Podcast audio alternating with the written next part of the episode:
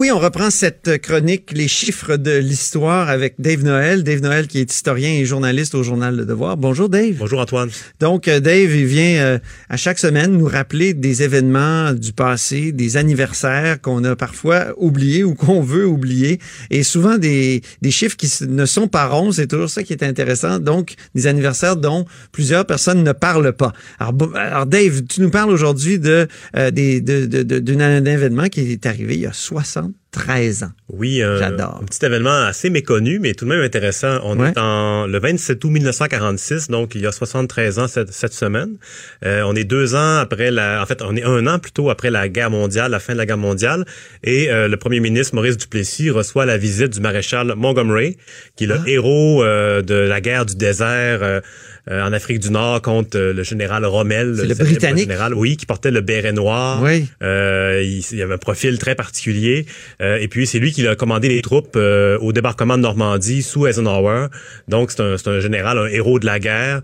Euh, donc, en 1946, il vient à titre de chef d'état-major britannique. Il ah, c'est pour ça qu'il vient à Québec. Mais pourquoi? Il fait une grande tournée du Canada. Évidemment, c'est un grand personnage. Euh, et puis, euh, il vient tout juste d'être nommé vicomte d'El Alamein. Donc, c'est pour souligner sa victoire. À El Alamein. Oui, donc, tout à fait. Et puis, il a 59 ans et il fait un petit séjour à Québec de trois heures. Donc, oh. très bref, un événement Éclair. donc, il est reçu devant le, le, Parlement par Maurice Duplessis. on a quelques mots de leur échange qui assez banal, Maurice Duplessis qui lui dit Avez-vous fait un beau voyage? Et lui, il répond Un beau voyage, en effet. Donc, c'est ce que la presse de l'époque a rapporté. C'est tout. C'est tout. Ah, donc, on a on n'a pas eu de grand discours à Québec. Il, est, il, a, il a vu les vétérans de la guerre devant le manège militaire.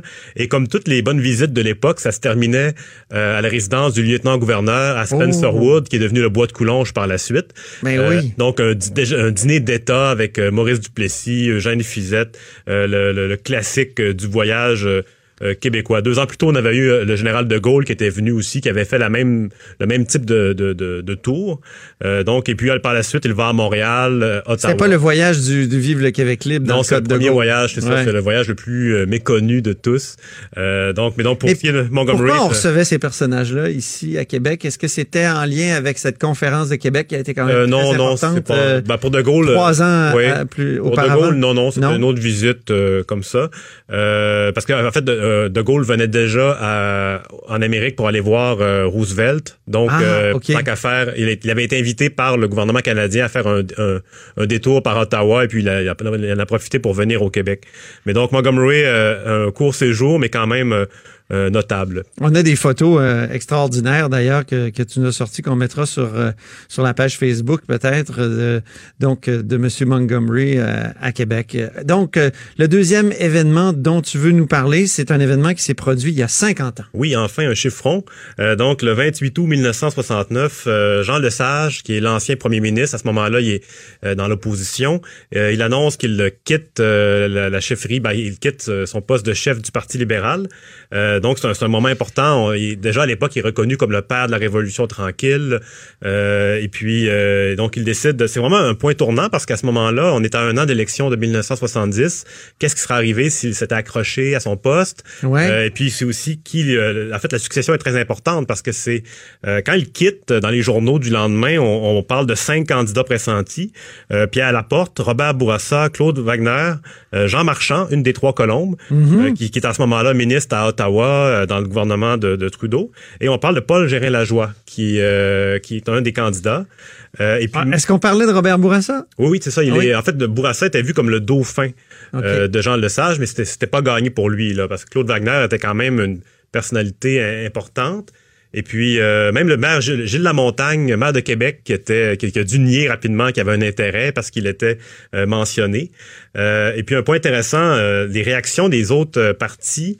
le premier ministre, Jean-Jacques Bertrand, est assez muet, mais sinon, on a Gaston Tremblay, député créditiste, qui lance en déclaration que M. Lesage est un homme de droite, euh, mais, ah mais euh, oui, mais que sa, gouvernance, sa gouvernance a été sabordée par des gens qui veulent instaurer le socialisme d'État au Québec.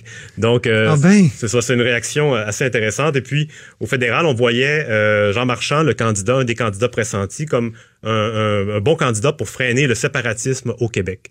Donc, on était dans, dans cette époque-là. Et puis, euh, donc, en 1970, on a eu euh, l'une des rares courses euh, à la chefferie du Parti libéral. Donc, c'est à ce moment-là. Faut dire que Jean Lesage, c'est un, un, chef qui avait, un premier ministre qui avait perdu le pouvoir là, dans une élection. Oui, en fait. En 66. tout en ayant davantage de voix aux élections que, ah oui. que Daniel Johnson. C'est vrai. Donc, c'était les, contemporains parlent de, du fait qu'il y avait peut-être eu un peu trop de réformes rapidement, ah, euh, mais malgré tout, il y a quand même eu plus de votes. Mais donc, c'est le système, euh, notre système parlementaire qui a permis... Euh, le système électoral qu'on veut d'ailleurs changer actuellement. oui, donc... encore, bon, pour éviter ce type de situation où, comme Jean Charest en 98, avait gagné le vote populaire, mais avait perdu le, le nombre de sièges au Parlement. Donc, deux événements intéressants, Dave, je te remercie.